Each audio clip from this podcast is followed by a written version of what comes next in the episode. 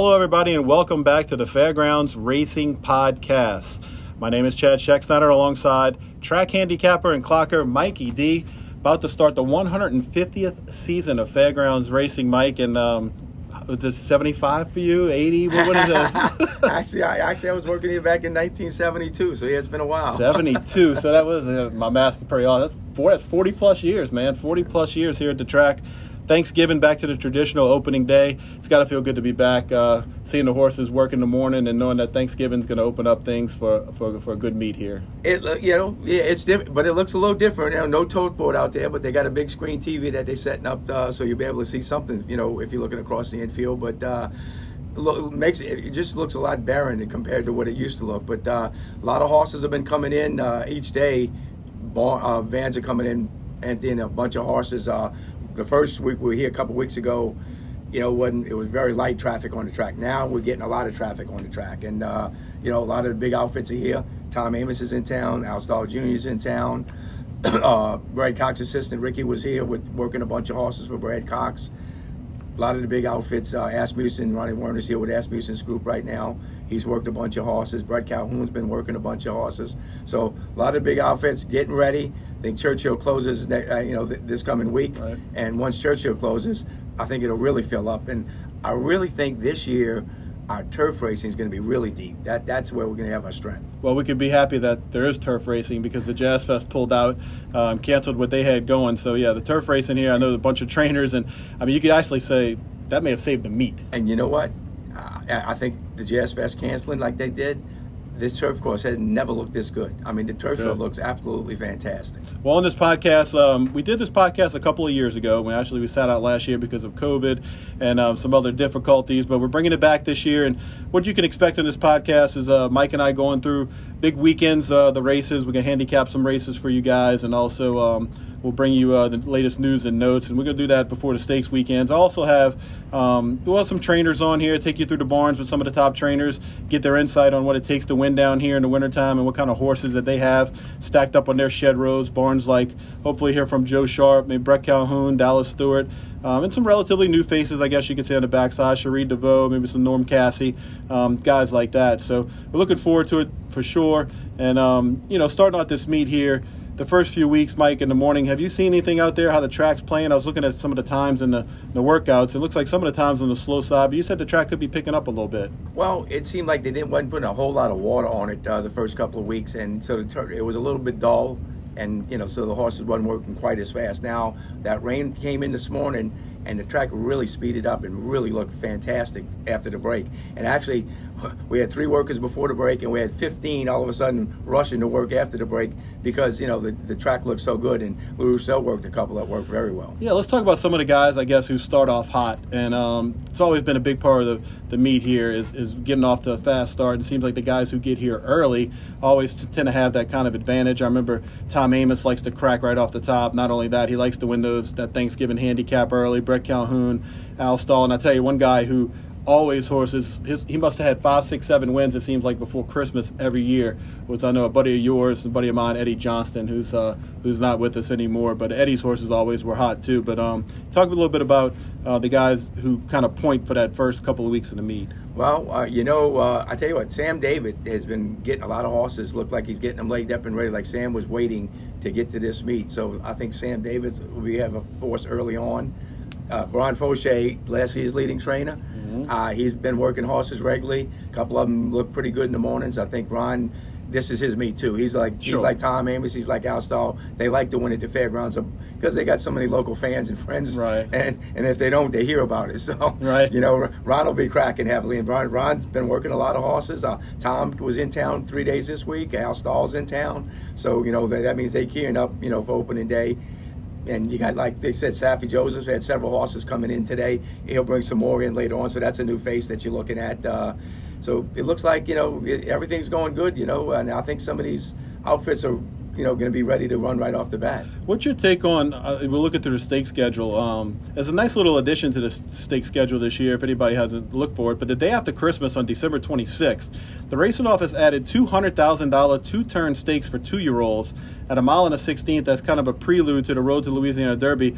And um, Steve Asmussen is going to be happy about these races because one's the Untapable for two-year-old fillies, and the other one's Gun Runner, uh, the Gun Runner Stakes for two-year-old colts. Kind of a interesting, interesting take. A few days before everybody turns three, you're going to run run these two stakes. I think that's pretty interesting little little, little race. That, that's a really big day, the day after Christmas. It's on Sunday, and there's going to be I think six or seven stake races. Uh, really, really strong, strong card usually shows up for that day. And I think that's just another thing to give those two-year-olds one extra shot of prep before they go to the comp, the Risen Star, and Louisiana Derby. And so that, that, that fits right in with the schedule. Yeah, I like I like the way they did that. And boy, what a start to the stud career for Gun Runner, huh? Who man? I mean, look for his look him. for his horses popping here because he certainly loved the fairgrounds too. Steve and Scott thought he was going to be a good stallion. I, I don't know if they thought he was going to be as good as he's getting off to, but he's, he's he looks like he's going to be really really popular. He swept the three year old series back here in 2016, and obviously he's at Three Chimneys Farm now in Versailles. And going into this week, I looked it up. He has over 20 winners in his first crop. Echo Zulu, Gunite, Papa Cap, who's going to be down here in the Mark Casse barn, who's pointing for the Louisiana Derby. He was second in the Breeders' Cup Juvenile. Still crying about losing that race. um, anyway, yeah, I looked at it. Gun Runner covered 168 mares in 2021, and next year he's going up to 125,000 for a stud fee. So um, expect some big things out of Gun Runner. Take take a couple looks at those horses who are the, the babies coming from uh, from Gun Runner stock. Um, okay, well, we'll come right back here. We're going to uh, handicap the card here for you the first week. We'll go through some maiden special weight races and obviously the stakes, the Thanksgiving, Thanksgiving handicap, and also the Joe Ray Peluso stakes and the Bob Wright is also this week. So let's uh, take a break. We'll come right back and we'll uh, dab into the card here for Thanksgiving week here at the Fairgrounds on the Fairgrounds Ra- Racing Podcast.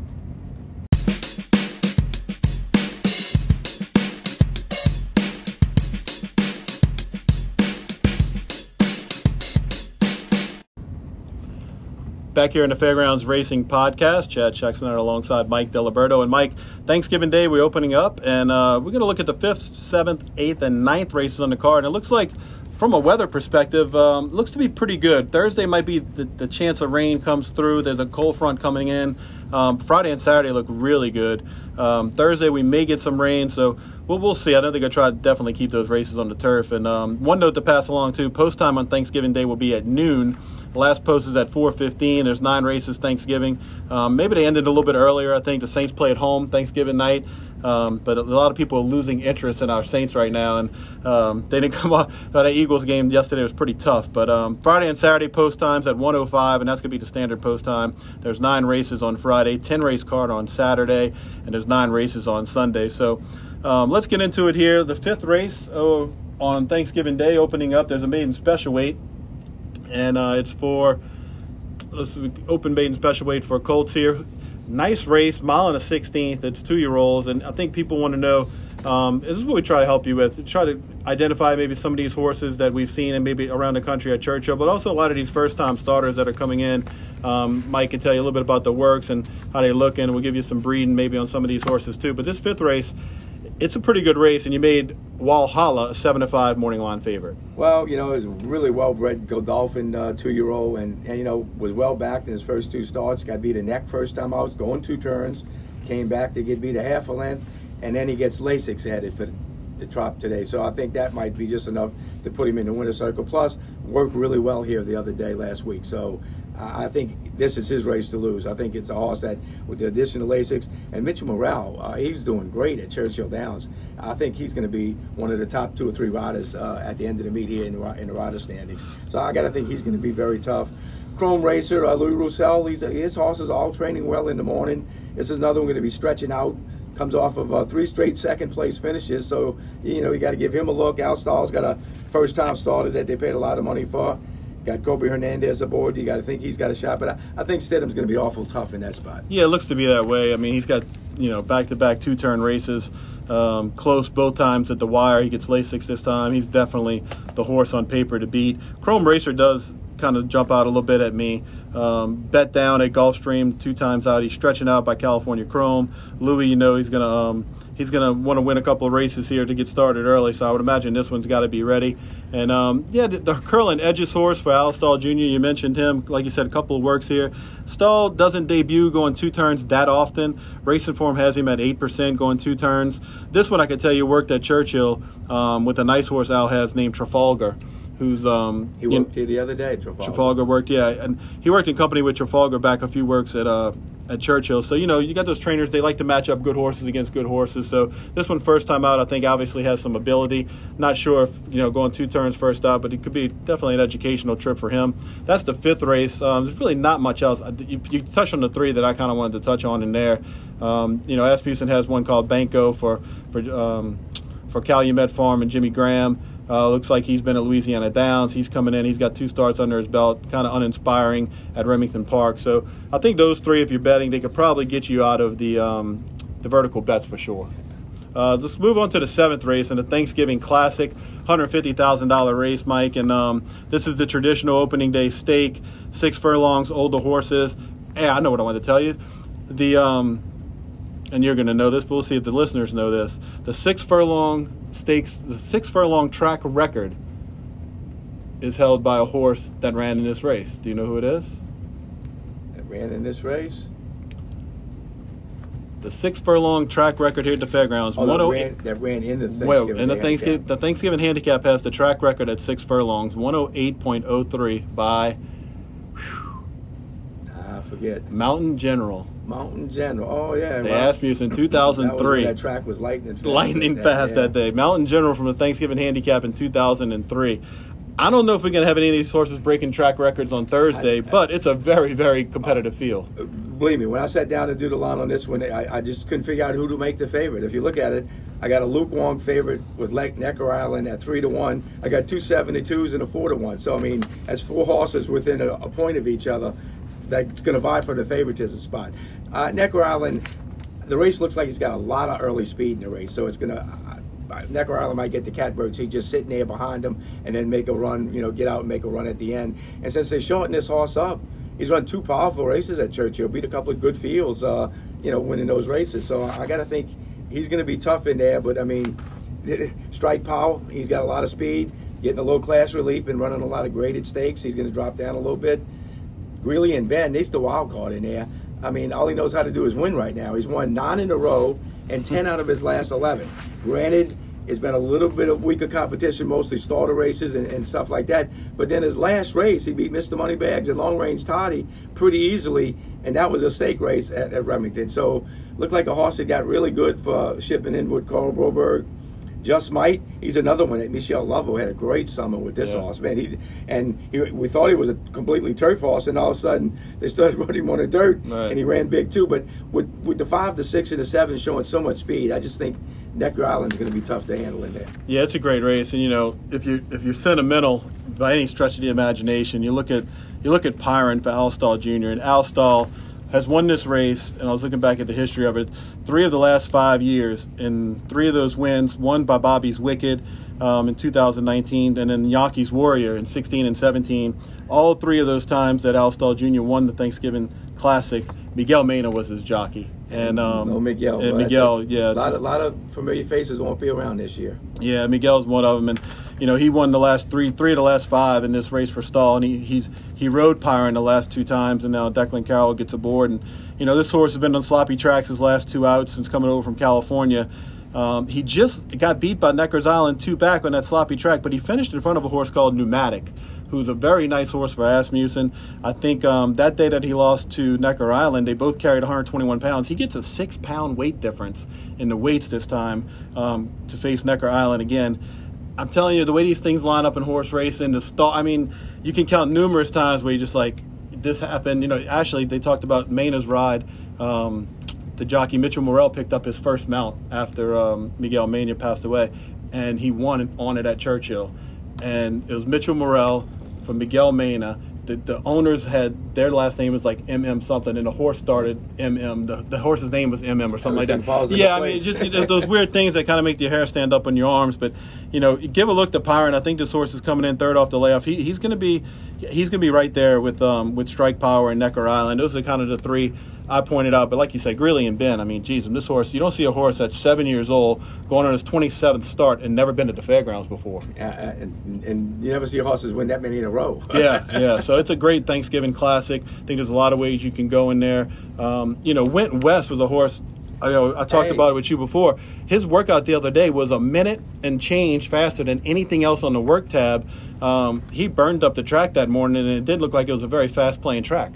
Oh no, he, he's had two two solid, very quick works here, and you know, off of his last race, uh, yeah, I can't say he, he, can't win. He ran a big race last time out, and you know, Louis' horses all look good. Danny and uh, Simpson has him, you know, with Louis doing really well right now. Just might. Michelle Love, you mentioned her, never off the board in four starts. This horse at the fairgrounds, two wins, a second and a third. Um, worked last time out. That's a fast work at Churchill. Worked with a horse called Change of Control, which is a nice turf stakes mare for Michelle. Um, this horse, you know, loves to win races too. So it's a very good race. The only thing a little bit about Strike Power, maybe it have been running over his head. He's only won one time this year out of six starts. He's coming off a layoff you know, obviously, I think he's the class at this field. He can he can obviously win for Asmussen, but I don't know what kind of price. he looks like the horse that might take the most money off off the morning line. So um, yeah, it's a good race. It's a good race for sure. Moving on to the um, the eighth race is uh, Joe Ray Peluso Memorial Stakes, seventy five thousand dollar turf race. Hopefully, it stays on the turf. Mile on the sixteenth. Man, you talk about a tough race. This uh, this this race here. Um, these fillies and mares on the turf at fairgrounds. This is my spot I love to take price horses. I just the Philly and Mare series on the turf here at Fairground seems to always produce the better prices of the meet, and I'll certainly be looking for a price in this race. And you know what? It looks like that kind of race. There's about I got about a check on about seven horses that I think could actually pop up and win this race. I mean, Dominga's a Luke Wong favorite. Uh, she likes this course. Two wins, two seconds, and four lifetime tries. Last couple of starts haven't been, uh, you know, up to her usual performances that she was doing earlier in the year. So, if you know, if she doesn't run her best, she can definitely get beat as the favorite in this race. Uh, Alms, she was a stakes winner as a two-year-old. Came back last time out, going short. Now, now Mike's getting her ready. That was like a prep race. I think they get her ready to go two turns. Got to give her a look. Curly Ruth ran a big race last time, closing for Eddie Kenneally, and, and beat a pretty solid allowance field at uh, Churchill Downs. So I mean at Keeneland up in Kentucky. So you know she's got a shot, more than unusual. I mean, believe me. and, and you know what? Just a, a, horse that I just like, and I, I think she's in tough, but I, am going to be pulling for her is Winter Sunset. She's just a beautiful, completely mm-hmm. white filly these days, and she's been training here for the last week. We've been watching her go. She's, you know, she's run a couple of good races, and if she could run back to that race behind Daddy is a legend, uh, you know, then she actually has a chance in here. Well, she needs she needs to use her speed, right? I mean, her weapon right. her weapon is her speed. Um, last time out, she faced a couple horses that are back in here um, but they were at Keeneland. You know, she lost to Curly Ruth. Um, they went that, pretty quick. Early. They went quick early that day, and she was part of that fast pace. She's second off the layoff in this spot, and but I agree with you. I, I, think you know they put her in the stakes race at Tom Benson Memorial on, on Louisiana Derby Day last year, and she was uh, she didn't get out of the gate very good that day and kind of lost all chance. But um, she's very respectable. I think if you get anywhere around twenty to one, I mean you definitely got to put a couple dollars on her. I, I, agree with you on Winter Sunset. A horse that I looked at that I, I kind of like is um, Bella Gamba. This one for Ignacio for Nacho Correas. Jimmy Graham, I think he needs to work out a trip a little bit, but he that race last time he was 20 to one at Keeneland, and he just lost by half a length and more than unusual. Who I think is going to take some money for Brad Cox in here too, and I think his price is going to flo- uh, her price is going to float up in here. I'm kind of looking at her kind of maybe as my key horse. Um, you know, she takes to the fairgrounds turf. Um, I, I, think this horse is okay. I, I, I like the way she ran last time, and she just missed popping at a big, big price. And um, like I said, Jimmy Graham could work out a trip on this one. She, I think she's eligible to improve at a good number. I know. Uh, she's got a check mark. She's one of the ones I said. I mean, I, believe me, this is a really good betting race because it's a big field and a lot of value. No doubt. The only thing I'll say too about the um, Dominga I know the horse has two wins out of his last 12 starts over the last two years. I think both has actually come at the fairgrounds, but boy, she likes to burn money. She oh no, she can burn up some money, so I, would be weary maybe of her. And of course, saying that she'll probably win for fun. But um, no, it's a tough race. Good race, the eighth race on Thanksgiving Day here at the fairgrounds. The the wrap up, the ninth race, maiden special weight is a Philly, uh, Louisiana bred five and a half. And this race usually, Mike, is for fillies on opening weekend. Usually these races feed into the Louisiana Champions Day, the Lassie, and, and kind of the, the two-year-old stakes on Champions Day. So pay attention. There's a maiden special weight race for lot bred fillies, the ninth on Thursday, and I think the one on Friday is for Colts and Geldings in the last race. A lot race. of first-time starters in this race, and uh, uh, Gary Sherrer's uh, filly, uh, Basalt Street. I mean, she's got two races under her belt, so she's got the experience. She ran second both times out of the ones that have started, she looks like the best of that group. But Forger Candy's Pride were showed really good speed out of the gate the other morning, and she breaks sharp from the rail. she could be dangerous in there. Both of Sam Davis' horses work good, uh, and the seriously Sam horse uh, worked with a horse named Duvy, and both of them worked very good uh, the other morning coming out of the gate. Finished up well in their work, so I think they got shots in there. Uh, another one, uh, Golden Artist uh, for Justin Johnson showed really good speed, 35 and change uh, coming out the gate the other morning. So that's a really good race. Watch out for Justin Johnson. He's one of my dark horse trainers this meet. I think he could have a really good meet. And you mentioned that horse, Golden Artist, the number eight horse. Golden Sense is 11% with first time starters for two year olds, but this the dam Artist Cry was actually fifth in the Fairgrounds Oaks back in 2014 as a Louisiana bred. Um, she won five times in her career. All five races that this dam one Artist Cry was at the Fairgrounds. Wow. Three times on the turf and twice on the dirt. That so, horse ran very worked, showed a lot of speed out the gate the other month, 35 and change, and went out at the half and you know 48 and change. Yeah, the Golden Artist definitely um, is one in there. We'll look at him. Uh, actually, Pineapple Alley, kind of that first time starter for uh, Earl and Keith Hernandez owns. Bedazzle Seattle was a lot bred that did a lot of running around these parts. Um, you know, she was nine time winner, a lot bred. She's had three foals to race two of them have won first out. Well, both both of Sam's horses have been working good, both of them. Yeah, so take a look at that race. That's a good race to end the card on Thanksgiving Day. Moving over to Friday's card, we can look at the fifth race on Friday. That's a maiden special weight, and it's um, it's for two-year-old fillies, and it's going a mile on the 16th. Looking at uh, this race, Mike, you got a debuter here for Steve Asmussen. You got a good horse from Louis Roussel. Also in this race, it's only a six-horse field, but um, pretty competitive race it comes up pretty good on paper. You're right. I gotta get, gotta agree with you on that. Uh, let's see who. Majestic Union is seven to two. I think you got Fanny and Freddie at three to one. Race on what day? On from this is Friday's Friday. race. Oh, I got Friday. so you're looking right at on top. Yeah, so you're looking at Fannie and Freddie as a three to one, kind of tepid morning line favorite there. Um, but everybody in this race, you got pretty much yeah. under five, six to one. I mean, it's a tough. I tell race. you what, looking at them, uh, Fannie and Freddie worked the other day. Work, you know, look good, foul stall, and like you said, this is a stream from top to bottom. Any of the horses in this race, I think, can win. Mike Stidham's uh, Philly Prima, Prima, Ballerina. She came back and worked pretty good the other morning. Uh, you know, 47 change, and you know, I mean, she, and then she went out with a minute change. She getting Lasix for. I like that the horses have run and run okay, but then they're going to get Lasix for the yeah. first time. And she's getting Lasix for the first time. Same thing with Fanny and Freddie, getting Lasix for the first time. So I would lean towards one of those two if I had a.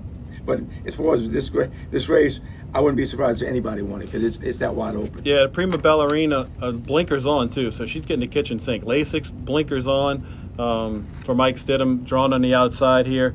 Um, I think my top pick in here, I think I'm going to go with Majestic Union. This is the horse I watched a replay on Indiana. Uh, Brad Cox has a bunch of horses, and some started in Indiana Downs. This horse was the only first time starter in the race where um, she came running pretty far back. She was not, not that far back, but she came running kind of late, got there, just missed. Um, was a good third. I think Brad Cox horses like to improve second time out. The horse went a mile already, so I think mile in Indiana Downs is probably two turns. So I think she's gone two turns already. Um, just interesting, you know, that horse, Majestic Union, if she floats up, I give her a chance. Fanny and Freddie, like you said, getting Lasix, had a very wide trip last out at Keeneland. The only thing I didn't like about that and is eight horses have come back out of that race and none have hit the board. So that's that kind of throws that kind of throws a wrench into it a little bit. Kind of a weak group that that she was facing there. So we'll see how that race works out. Um, Majestic Union for me in there, I think the one is I might key off of. But let's go to the seventh race, maiden special weight. This one um, for the Colts, uh, you're looking at one, two. There's a pretty good field here too. You got what seven horses in here? Right. In this got, field, got seven horses, but six actually six betting interests. Actually, they had a Underhills Tab and Prather are both uh, uh, entry. I didn't have I didn't have a very good opinion in this race whatsoever. You know what? I, I just couldn't find I somebody thought, to like. I thought, you know, the race races really came up. I mean, Al Stars, Underhill's Tab, uh, you know, well bred, uh, you know, colt. Uh, had some decent works at Churchill Downs. Uh, I made him the Luke Wong favorite along with the, the coupled entry. But watch Joe Joe Duhon. Uh, Joe Duhon, you know, you know when he, he's like you're going to get a fair price on him because you, know, you got Asmussen, Stall, Tom Amoss, all of them have horses in here. Joe uh, is a local trainer. He trades at Louisiana Downs during the summer. But Boss is dialing in. Worked good a couple times for him. Uh, this horse worked twice in a row, and both times looked very good doing it. So and Joe's got know, a big barn. Joe's got if, 38 stalls, I think, back there. So he's got looking, some horses. If you're looking to try to knock off one of the you know big big name horses in there, I, I take a chance on Joe's horse. Yeah, I think Amoss horse is probably going to take the most money now. I think Amoss horse will probably go off favorite. He's had a great summer with two year olds. Um, this one here, just looking at it, it's going. This one's going to go on Lasix. Took money. Uh, looks like it bled. I, you know, I'm just guessing, Right. but it I looks mean- like show Speed was pressed up between horses. Didn't get the ideal trip, but I think you know Amoss is really good about um, these maidens and, and finding the right spots for him. And I think this horse here looks like um, second time starter, Lasix. This looks like a Tom Amoss special. Um, if this horse is right, I, I mean, I, I kind of lean toward Oh no, him. I, I made him the favorite, and he looks like you know to me, like you said, it had been working really, really good, and then popped up and you know went really quick and then tired, and you think he might have bled. He's getting Lasix. Uh, definitely should improve with the Lasix. Yeah, you're looking at Amoss and Stall probably fighting for favoritism here, and I mean the two horses for Stall, they paid four hundred thousand for one and four hundred seventy-five thousand for another, another for Spendthrift, and the the one they paid four seventy-five for Prather, um, he he he eased and walked off over Indiana Downs in the slop, so maybe that was a sloppy thing, maybe it was something else, but you know he's wheeling him right back within a month, so obviously the horse is okay. Um, I just don't know. You know, workouts are kind of just okay on this horse. Um, it's spendthrift, so I think you're going to you know take some money here, but we'll see how, how that one goes. Seventh race on Friday here at the fairgrounds. Ninth race is a state bred maiden special weight, five and a half. This is the colt version um, of the Louisiana bred program. You probably see the winner of this race um, in Champions Day if everything goes well. Man, this is another, another really tough race, Mike. The one in one A, the Brittlyn stable pair. Gutsy is this. Um, the one I really looked at ran third first time out against Lasix now from that great family. The dam Wild About Marie. Oh, this is that. This is that. runners. Yeah, this is that runner with Wild About Marie, and um, you know the, the the horses in that race. You know, win you win, minute to stardom, Wild About Star. That's a one of probably Brittlyn's best family, and this one's a, they finally get a they finally get a colt, but obviously they gelded him. So what kind of horse? I mean, they gelded him before over in in June, so he must have been a handful. Uh, she Um, still got Star Guitar. She yeah, worry. she ain't worried about that. But um, I, I kind of lean toward if Gutsy runs. I, I like the one and one A here for Brittlyn. What did you do in here? I, I I had made them the second choice. Uh, the, I made the favorite the first time starter for Joe Sharp. Uh, Joe Sharp obviously was pointing to get a race in his belt and then be ready for Champions Day. Been working pretty good over at Churchill Downs Training Center. Several bullet workouts over there. So I gave him the lukewarm spot in there. Both uh, I thought of Evelyn Benoit and Jose Kamei horses, uh, two, two tambourine, tambourine Star and Gutsy, both of them. I thought either one of them could pop up and win. Uh, they both look good. And Ron Faucheux's got one named Hilaire that, uh, you know, Brad Cox had it first time out, you know, at Churchill. Faucher taking over training. Worked okay the other morning, so I got to give him a look too. Yeah, the Hilaire horse is probably um, probably be the horse I want to use in there too, along with the uh, the one in one A. Just kind of against it last time. You know that race has actually turned out to be a pretty key race. Eight eight starters have come out of that race. Three have won and three have run third. So that was actually a pretty tough race over at Churchill Downs back on September 24th. And this horse ran fourth fourth in it there. So you're looking at that horse coming back. I think it's going to be really tough. And like you said, the Joe Sharp horse, you know, they paid $150,000 for this one um, back earlier this year as, as Louisiana Louisiana bred. So that's a good number for Louisiana bred. So you got to think that one has some talent as well. You might only need 146. You might only need 146 to get out of the last race. Um, and that's not usually the case with Louisiana breds. No, right. but Last th- is th- usually tough. Those have pretty good form on them, so that might be the way to go. We'll go ahead stop right here, take a break for a second. We'll come back and we'll look at Saturday's card, and we'll get to uh, we'll get to who who Mikey and I think, and uh, who's going to win the owner's title, trainer's title, and jockey title, and then we'll wrap it up with our best bets for opening week. Back after this.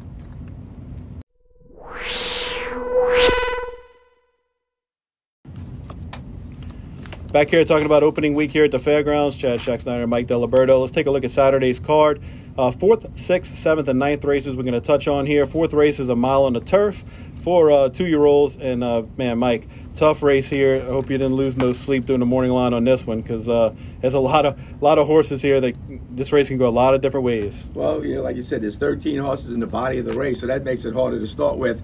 and when they all look like the same thing on paper, a lot of first-time starters, a lot of them have one start under their belt, and a lot of big-name outfits with well-bred two-year-olds. So uh, I made Holiday House a lukewarm favorite. He's got two solid efforts uh, in his, you know, first two starts. Uh, last one at Woodbine, Mike Stidham. I think he'll be off to a good start here.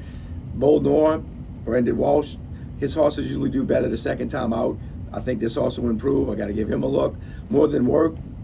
Brad Cox, he does terrific, thirty percent with second time starters. So, but there's four or five other ones that you got to give a good shot to also in here. Yeah, I think you got to lean to the ones who obviously have some racing under their belts. One of those over analytical uh, for Wayne Catalano, who had a great meet here last year with turf runners. Uh, he had five or six wins on the turf here last year.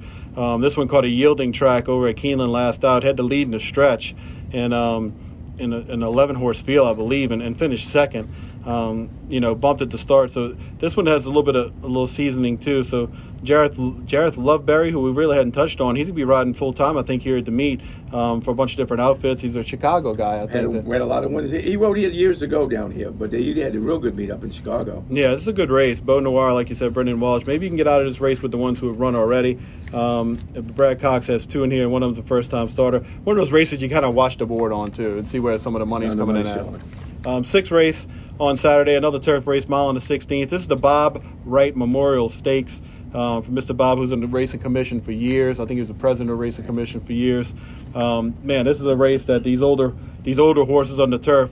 Obviously, this race is going to lead into um, bigger stakes races down the road for some of these horses. Oh, and, and some of these have already won graded stake races. You know, so Pixelet for, for Mike Stidham, uh, you know, he, he's taken a little bit of a class drop. The last two starts won graded stakes. He won a grade three, came back and didn't disappoint, you know, run that badly, but it was a grade one, a very strong grade one in his last start. Now he comes back into, you know, a little overnight handicap uh, stake race here for 75000 hits, you know, but there's not a lot of speed in this race, and he has to be a closer. So if they go too slow early, he might have a lot of, a lot of work to do to make up. So I'll make you know him the top pick, I guess. But logical myth, horse for course. I mean, he's got five wins and eight career starts here with a second and a third, and he ran a bang up second in the Grade Two Mervyn Muniz last. I mean, third in the Mervyn Muniz last year to Colonel Liam, one of the best horses in the country at the time.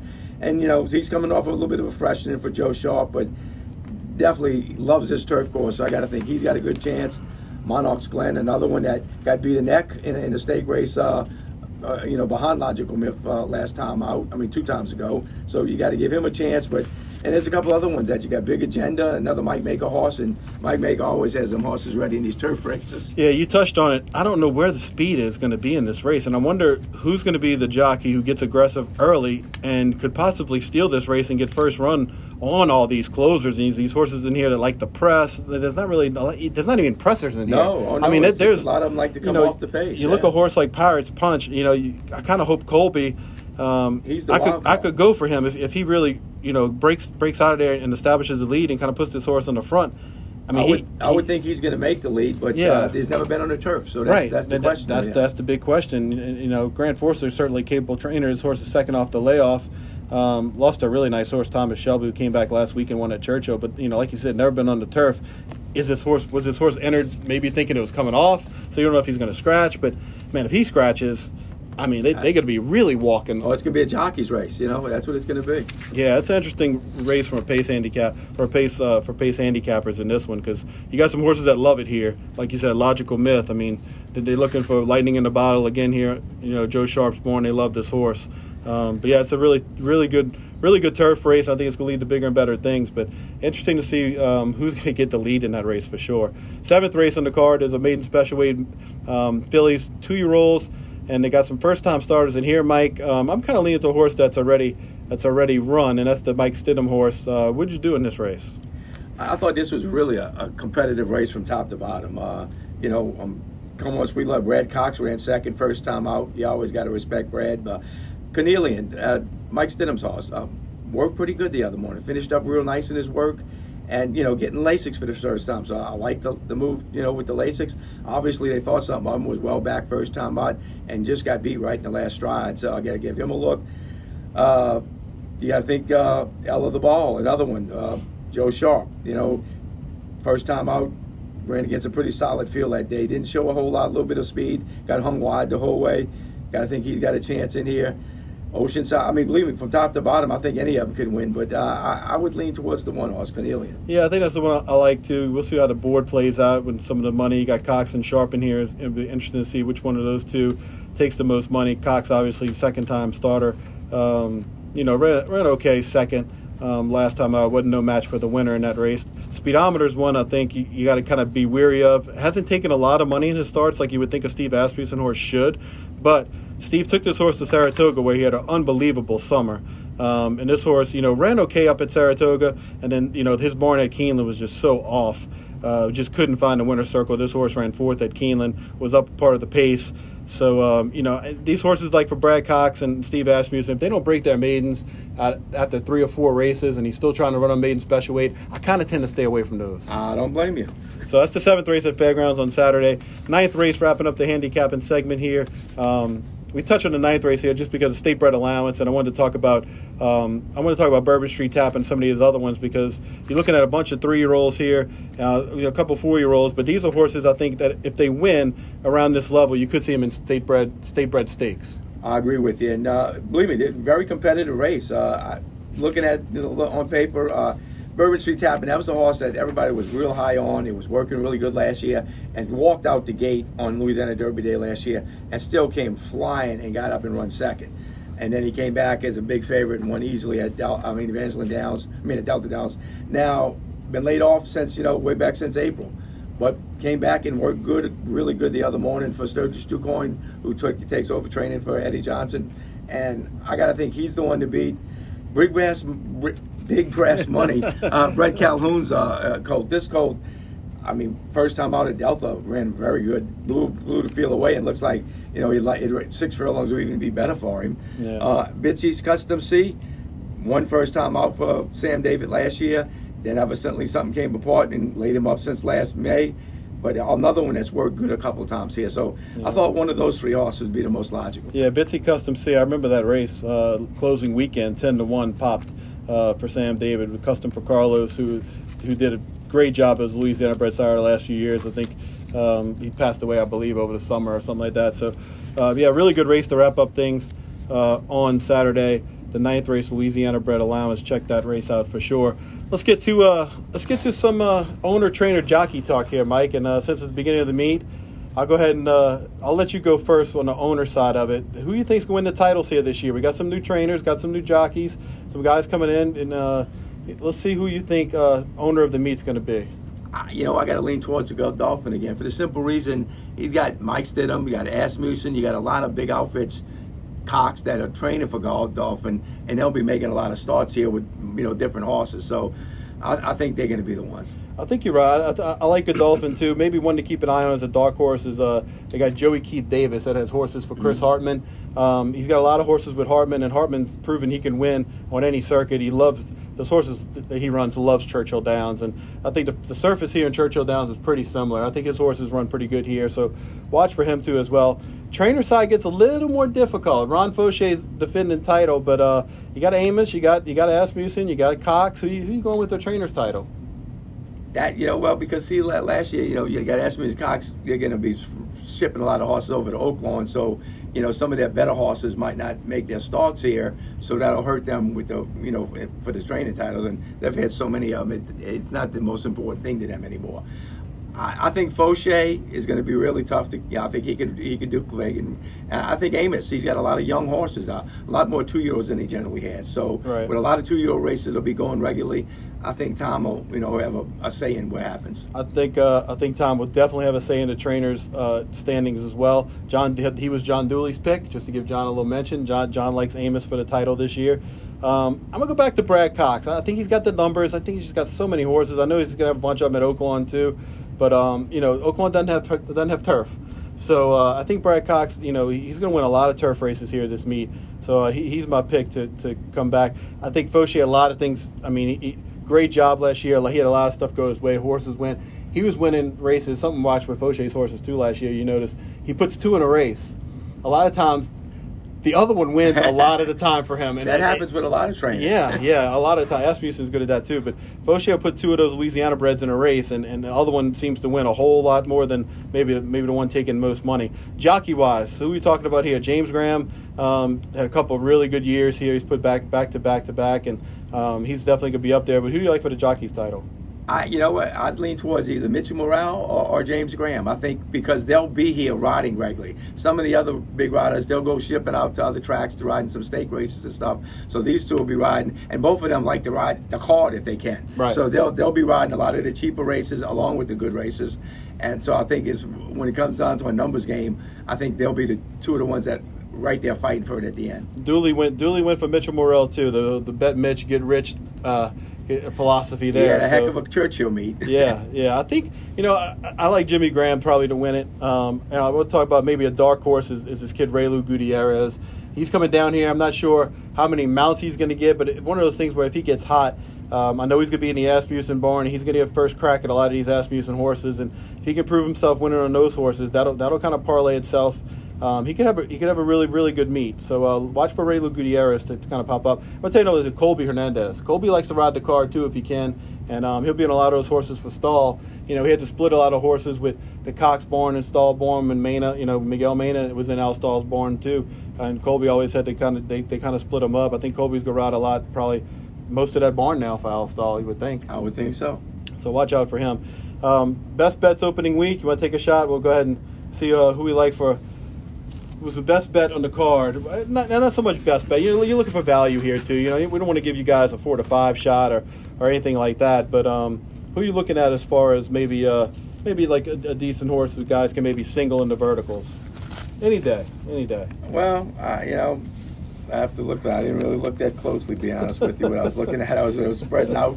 I mean, I think uh, I think Bourbon Street tapping. You know, Eddie Johnson's horse. Uh, I think he is in a good spot. I think he ought to run. You know, really good. You got to give him a big shot there. I know because they were really high on him last year, so I think he'll run real good. I'm gonna go. I'm gonna go fifth race on Friday's card. Um, I think that's gonna start the pick five. So that race starts to pick five. I, I think I'm gonna go for a single in there. I'm gonna go with Majestic Union for Brad Cox. Second time out, just looks like he's gonna improve. Run really good as the only first time starter in his first race going a mile. So he's got some two turn experience and he's worked here a couple times, so he's got used to the track.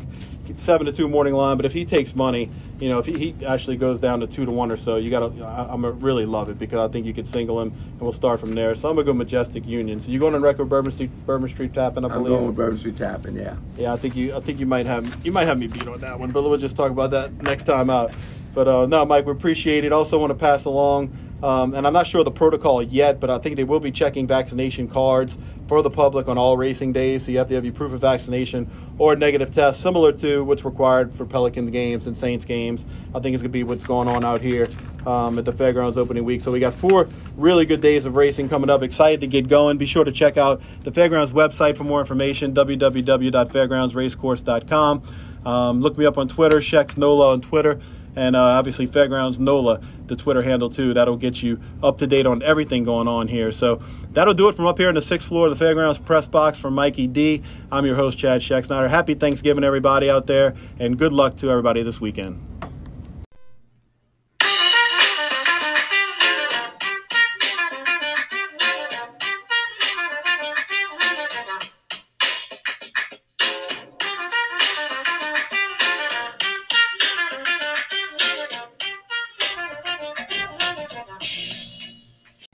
Welcome in, everybody, to the Fairgrounds Racing Podcast, Season 2, Episode 2, and I'm your host, Chad Scheck And this week, we're going to bring you a special guest to talk about his life in the business as a trainer and also go in depth with his stable here at the Fairgrounds as we welcome in a New Orleans original, Dallas Stewart. Dallas, welcome.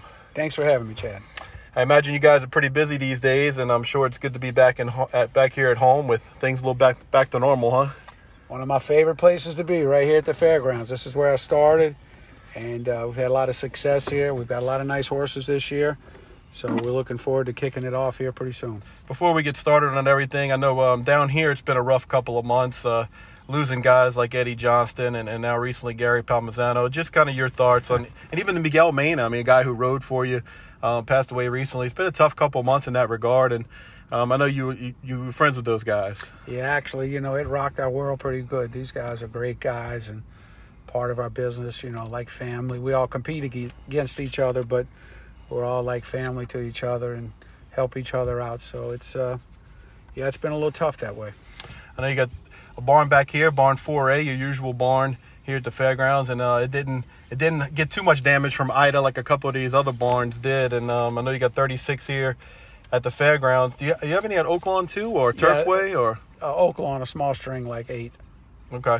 Because we got eight at Oaklawn, and I know having a public stable, you attract a, a wide variety of owners. You got the Louisiana bred guys like Valene Farms and national syndicates like West Point and the private guys like like a Fipke, and you also had some horses for Gayle Benson and GMB. How is that kind of business um, from the ownership side? kind of transition in, in your world, going from those guys like the farm guys like Valene Farms to, to owners, you know, in the private sector? Well, actually, I'm very fortunate. These guys are all terrific. Uh, they've supported me for a long time, and uh, they're fun to, to train for. They try to, you know, win big races. They know they know what we're striving for.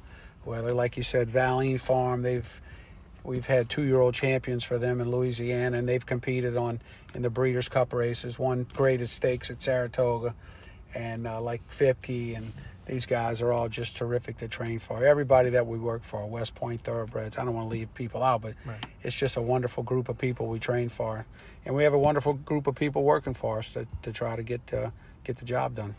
Two of my favorite horses from your stable over the years, Tom's Ready and Forever Unbridled.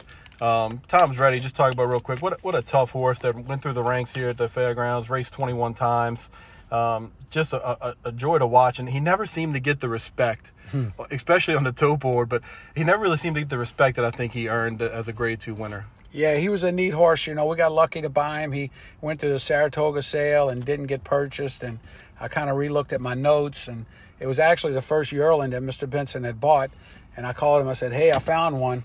I think we can get him right." And I think we bought him for like 130. They were trying to get 200 for him, and uh, man, it just kicked off. Like he. Uh, he ran second in the Louisiana Derby. I think he was second in the Lecomte, won the uh, Street Sense, I believe he did. But he won the uh, Allen Jerkens, not Allen Jerkens, he won the uh, Woody Stephens at uh, Belmont. That was a terrific race, came from last. Yep. And uh, he was just a wonderful horse to train, just and you know for wonderful people. No doubt. As he got, you know, toward that end of his four-year-old season there, and he loved Belmont. He seemed to like New York a whole lot for sure. Yeah. Um, you know, you had a bunch of different guys on him, but you know, he ran the Met Mile and the Cigar Mile, and, and just a horse that was just an honest horse, man. Yeah, he made a straight up million, and uh, you know, we tried to uh, make him a stallion. It, it, it, didn't work for too long. I think he uh, was infertile after a while, but he's got a great home at Old Friends, and he's living out a wonderful life. Forever unbridled. That this was a horse, you know, you know the whole family backwards and forwards, and you've had a bunch of them I think she was my favorite, and I, I, don't know if it was just the way Rosario rode her, but she got really good there at the end, um, running in the Fleur de Lis and the personal yeah. ensign that she actually rebounded from the year before she lost it. She comes back to win it back there in 2017. What do you remember about Forever Unbridled? Well, she was a horse that's well traveled. I think she won over eight different racetracks. Um, you know, she just won everywhere that she she basically raced, other than maybe Dubai or something. So, um, you know, she was just kind of a one of a kind, a good feeling filly with a great pedigree. And, um, you know, the one year that uh, she won the Breeders' Cup, I only ran her three times that year, but she won all three because she was coming off an ankle chip. Mm-hmm. And uh, she won the Fleur de Lis, she won the Personal Ensign, and then the Breeders' Cup. So she shows she was a champion. Has her babies come come to fruition? Have you seen any of those? Yeah, the there's the yet? one that's a two year old now. He hadn't made it to the races yet, but they're starting to come through. Gotcha, gotcha. Well, your record, um, you're starting to get close to that magic number of 1,000 uh, career wins. You got really? 58 million in horses there, and I think you're at, I want to say you're in the 920s, 920s, 925, something around there. Um, but as a handicapper, I wanted to ask you about win percentage for a trainer real quick. As a handicapper and better myself, I don't put a whole lot of stock in the trainer's win percentage when it's between 10 and 20 percent. Now maybe if a guy's five for 100 or for the year, I may downgrade those horses, but I don't like all the noise about well this guy doesn't win at 20% so he's not a good trainer. I like guys who run their horses and if they're doing good you run them right? That's the way we do it. The people love to see their horses run so you know we're trying to win every time we run. We've been uh, we've been good with our two year olds this year. I think we won with like 13 or 14 two year olds eight eight like eight first time starters. So that's pretty good for a 40 horse stable no you doubt. Know, your percentage gets better with the more you run and the more numbers you have, you know. So mm-hmm. you got to take in, into consideration everything. We're kind of in the middle now of this um, no Lasix crusade where stakes races in Kentucky and elsewhere have said horses cannot race on the anti-bleeder medication and also no two-year-olds in a variety of jurisdictions have gone this way as well. In your experience, I mean, you, you know, been in this business 30 plus years. Are we missing the point when it comes to Lasix or is this one of those things where change is constant and you just got to roll with the punches being thrown at you? I mean, look, far as Lasix, you know, they asked me about it. I said I, they've all, we've always had Lasix as long as I've been in the game. So, um, you know, it, and they've taken it away in some races, but it really hadn't. The bleeding hadn't been, hasn't been as bad as some people would, would thought.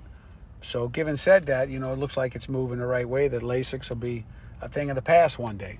So we'll just have to accept it. And if a horse does bleed, we'll just have to give him some time and manage it um, with the best we can. And uh, you know, the horses first. We're always doing right by the horse. Most horse trainers love horses, and you know they love racing. But most horse trainers love horses and want to see the best for the horse. want to see them compete well, but also want to take care of their health. When it comes to a two-year-old or first-time starter, can you? I know you may want to hold one back to when you can maybe you could run him three year old when he's on Lasix, but can you tell in the morning if a horse is a bleeder or not, or is that something they just you got to run them and, and figure it out? No, sometimes they'll bleed in the mornings, you know. So sometimes we work them on Lasix um, just to prevent that and kind of feel where we're at with that. And uh, like I said, we're just trying to take care of the health of the horse. And uh, you know, after a horse gets Lasix, then they they drink water and it just replenishes the water that they that they've urinated out. Um, I mean, I'm not a scientist and I don't know the whole scientific fact of it, but it doesn't hurt them, you know, to have Lasix uh, that I can see. And uh, like I said, the bleeding hasn't been as bad without the Lasix, so we just got to find a happy medium and continue on and do the right thing. You sent out five horses on Halloween. Take me back to that day at Churchill Downs, hmm. opening day of the fall meet. Five horses go out, three of them win, all maiden special weight winners um, Ben Diesel, B Sud, Spartan Army. How special of a day is that when everything is just hitting on all cylinders? You know, listen, that's a great meet, November meet that we, we focus on. You know, we have September, and then you, you're basically getting ready in October for that November meet at Churchill. The purses were great. It's a great kind of championship meet to kick it off for the two year old stars. So it was a terrific day. They ran good, uh, came back good. It was, it, was, it was great competition, and we had a good day. So there you go. We're going to take a break here. When we come back, we're going to look at some of the horses down here in New Orleans for Dallas Stewart in the barn. Go through a barn report, and uh, he'll give us an update on some horses we hope to see here, maybe at Oaklawn Park, but definitely here. And then we'll um, we'll go into this Champions Day as well, coming up this weekend. Coming right back here with Dallas Stewart. All right, cool. this figured out. Huh? Yeah, man. Been doing it for a little while. Back here at the Fairgrounds Racing Podcast, Chad Schexnayder alongside New Orleanian trainer Dallas Stewart. And Dallas, uh, let's uh, kick it through the barn here real quick. Um, let's start with the Louisiana bred you got to run in on Saturday for Valene Farms, undefeated, unified report. Um, good looking son here, and um, you got to be happy with his progress. And I, I imagine that um, you're looking forward to running him on Champions Day. Yes, very much so. He's a nice colt, like you said, and um, you know what can I say? He broke his maiden at Churchill in one of those auction races but still, it's a race at Churchill that he competed in and won, and then uh, won a little stake down at Delta. Trained really well here, so we're looking forward to it. Who uh, who's riding him here? Brian. Okay, so you got Brian. So it'll be his third different jockey, but he seems like uh, his unified call. He seems like uh, pretty easy to ride. Yes. Okay. Yes. So unified report. Look for him on Saturday. Another um, two-year-old here about to turn three is Hoist the Gold. Tell us a, a, little bit about this horse. He's a horse that um, competed well at Saratoga and broke his maiden at Churchill. Uh, had a little bump in the road uh, in one race, and then came back and ran a credible race. I believe he was fourth last time, but uh, it was a really tough race. So he's just kind of settling in. We'll just maybe race him in February, give him a little bit of a break. Yeah, you brought him to Saratoga and you ran into Jack Christopher in that yeah. that second time out, and Jack Christopher was going to be the favorite in the Breeders' Cup Juvenile before they scratched him either the day of or the day before, and then Gaffalione came and broke his maiden. Um, that, that was a rough race. He had to learn a lot of that race because he, yeah. he got bumped and he, it was a DQ where he got put up. But I remember that race and, and it was certainly it was certainly a bump there. And um, he fought on gamely even after that. Correct. I think they went nine and change, but he's a game little horse. He's by Mineshaft, so we're just hoping that he'll develop as we go. Looking for uh, looking ahead. Here's one for Valene Farm. I think that just got back on the work tab at the fairgrounds. Big Scully. Big Scully. Can we expect to see him at the fairgrounds here pretty soon? Yeah, we're looking at the uh, futurity for him. He's a kind of a light horse. We gave him a little break after Saratoga, so we're looking at the uh, the uh, Louisiana futurity for him. Now here's one Sequist, a two-year-old filly that you brought over to Del Mar for the for the Breeders' Cup. Um, I saw the article you had in the Blood Horse saying you can't make money training horses, so you got a little piece of this one, and um, she's very uh, she's very interesting. Obviously, she has a lot of talent. Um, where are we going to see her at? She's going to participate in the stakes over here for uh, for fillies. Yes, uh, you know, I don't know if it'll be in a non-two and then the stakes later, but she's back and she's galloping. She looks good, so we're, we're we feel good about it. We're confident that uh, you know she can get some some make some noise here. Cavalry Charge is a horse in your barn that I followed pretty closely, and I, I, I seem to, I, I, did, I did hit on this horse a couple of times. This is another one that I think doesn't get a whole lot of um, respect when it goes to the windows, and I actually wanted this horse. And I kept saying, well, this horse, you can bet this horse and runs on the turf. Bet this horse and runs on the turf. Hmm. And when this horse got on the turf, man, um, the numbers really started to increase. Um, how has this horse developed? He's a, a four-year-old gelding, but he seems like he's doing well. And um, I know he has a couple published work at Churchill. Is he taking the winter off, or do you have him here? No, he actually worked here. You might have just missed it okay. on that thing, but he had a good half yesterday, day before yesterday, and uh, like you said, he was here at two years old, two and, and three, and he was just working great. And I would run him; he wouldn't run good. So finally, we put him on the turf, and he's just been phenomenal. He's so, won, yeah, he's won three of his last four with Brian up, and right. he's won everywhere, right? I mean, he's won. Yeah. He won at Churchill, Keeneland, yeah. Kentucky Downs, which yeah. you got to love when they love Kentucky Downs, right? Unbelievable. Yeah, he's got a good future. Cavalry Charge, look for him. It, it, he's been bouncing around allowance company. Is he stakes quality? You give him a shot at stakes? Yeah, we're gonna. Uh, I think it's the Diliberto, that coming up, so we might yep. give him a shot in there. Good deal. Lansdowne is one that I know um, had a little bit of buzz first time out in Churchill in May, and seemed like he was a early two-year-old precocious uh, precocious type. Things hasn't gone as smoothly for him lately. Where are we at with Lansdowne? Yeah, he came up with a little problem. He had a, a knee chip, uh, so he's still on the farm. Okay, okay. Shadow Matter. How about Shadow Matter? This is a horse I, I bet on. I bet on as well. I, like I like this horse too, and this horse seems to be getting good right now. Yeah, he's a, a nice uh, three-year-old turning four. Ran non-flat at Churchill. We actually ran him the last day, and uh, kind of Gaffalione wasn't happy with his ride. He uh, put him on the lead, and you know he's just not that type of horse. He's better coming from back. So it was a bump in the road. Uh, he's here.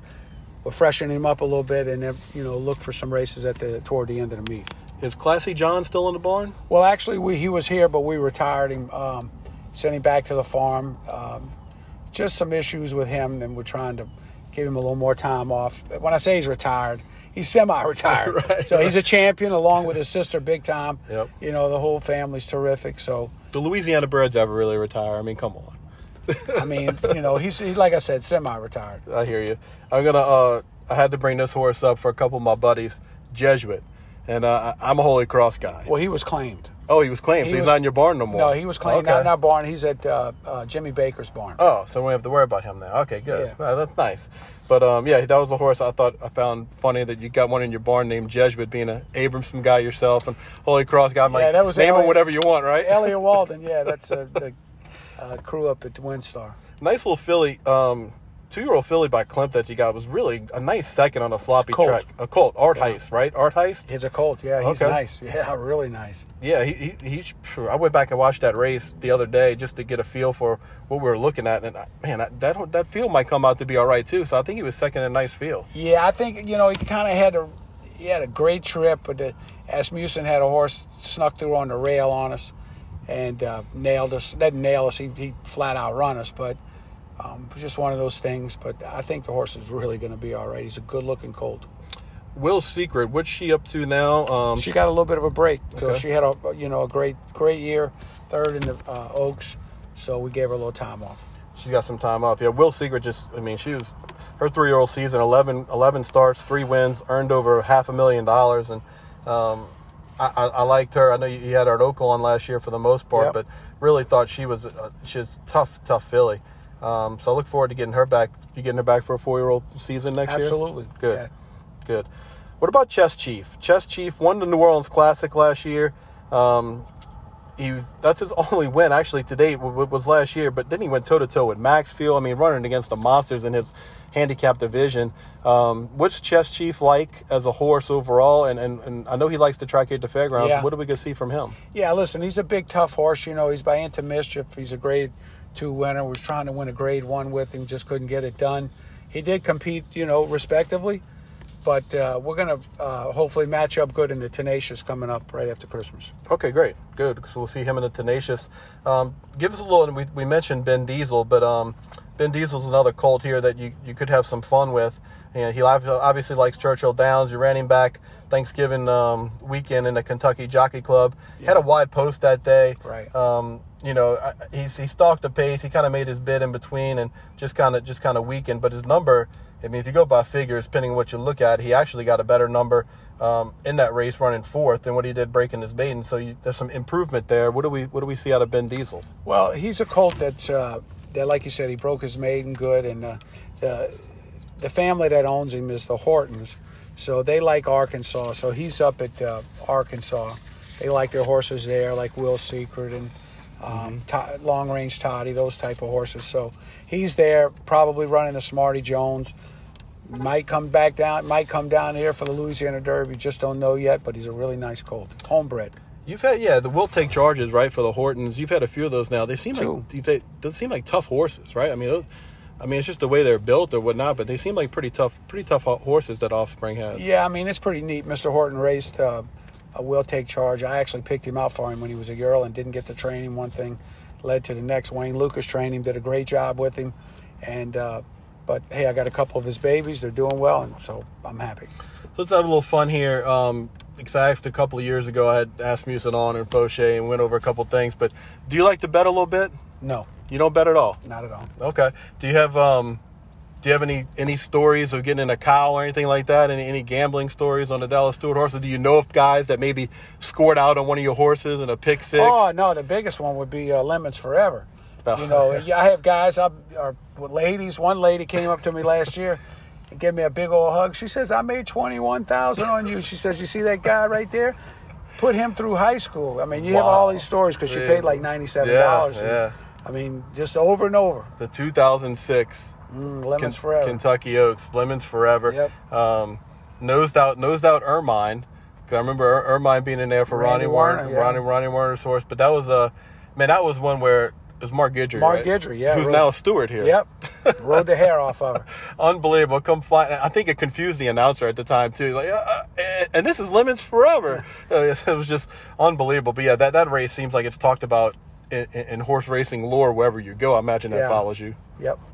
Um, let's get to the family a little bit. Two sons, Wesley and Cole. We touched on them a little earlier, and obviously your wife, wife Yvette. But how old, um, how old are Wesley and Cole now? And we talked about them having a racing bug. But I know as a teenager, um, they're past their teenager years. But you know, people like to say you came up under under Lukas and all that. But you were actually an exercise rider down here for Connie Tatisero, right? I mean, yeah, he, Connie he was influence. my Connie was my man. I started with him when I was probably, I don't know, 18, 17, and worked for him till I was uh, 24, 25 and we were right in that barn, barn four. And uh, man, he was a great teacher. He was meticulous about horses' legs and the things that need to be done to, you know, I still do a lot of it that I learned from him. So he uh, he was a great teacher, and then, I, like you said, I went to work for Lukas at 26, and um, yeah, we have two boys. We have Cole, who is 21, and we have Wesley, who is 30, and uh, they enjoy racing, but it's just not something that they want to do on a full time. Now, so. Wesley, um, I imagine when uh, my parents, it's interesting because they uh, they told me I have a sister, and I always used to joke that you know, she was the most favorite child. And it's amazing. Once I had a kid, I became her favorite child because I made I made her a grandparent. So now I'm the favorite yeah. child. I imagine uh, Wesley might be in that boat for you now, huh? Yeah, we're blessed. Uh, actually, him and his wife, they're in the hospital in Nashville, Tennessee, having a, a little boy. That's so. awesome. That's awesome. So hopefully you get up there soon. To, yes. To see him first yes. grandchild yes. for Dallas Stewart. Man, yes. it's amazing how things just life goes on, huh? Life keeps ticking, brother. Yep, no doubt about it. Cole's uh you said it in Louisville going to school. He had a little church. Y'all know he's in the barn with you. That had to right. be fun having having a son in the barn too. Yeah, absolutely. you know it really was. He just came up to me. And said he learned to. He wants to walk horses, learn to ride. This was like a year or so ago, over a year and he had never really been experienced with horses, but he sucked it up and he did it and he learned how to ride. And he worked for me for a year, showed up there on time, never complained, did everything everybody else does, and um, very respectful. And I'm happy that he helped me out and it was fun. But he's got to find out what he wants to do like anybody else. Well, Dallas, we're happy that um, you took the time to come on the Fairgrounds podcast here with me. Best of luck at this meet. Best of luck up at Oaklawn especially best of luck with that grandbaby. Uh, they, change your life. So, There um, well, that'll wrap things up here. To, uh, here at the front side of the fairgrounds, we're taping this. My thanks to trainer Dallas Stewart. Check back later this week as Mike Diliberto and I preview Louisiana Champions Day this Saturday at the fairgrounds, and you can follow Dallas on Twitter at Dallas Stewart three, and uh, my handle is Shex Nola. For all the latest action on fairgrounds, also check out fgno.com. Thanks, everybody.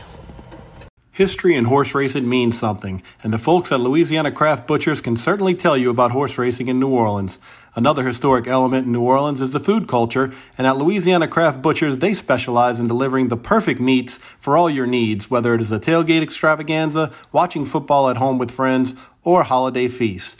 Louisiana Craft Butchers offers it all from boudin, hogshead cheese, and tamales to selling over 20 different sausages, including the New Orleans favorite Palmisano homemade Italian sausage, which is a family recipe of Angelo Palmisano Sr. and his wife dating back to the 1940s. Don't take my word for it. Check it out for yourself. Louisiana Craft Butchers out in Kenner. Check them out at lacraftbutchers.com or give them a call 504 466 9788. That's 504 466 9788 or online at lacraftbutchers.com.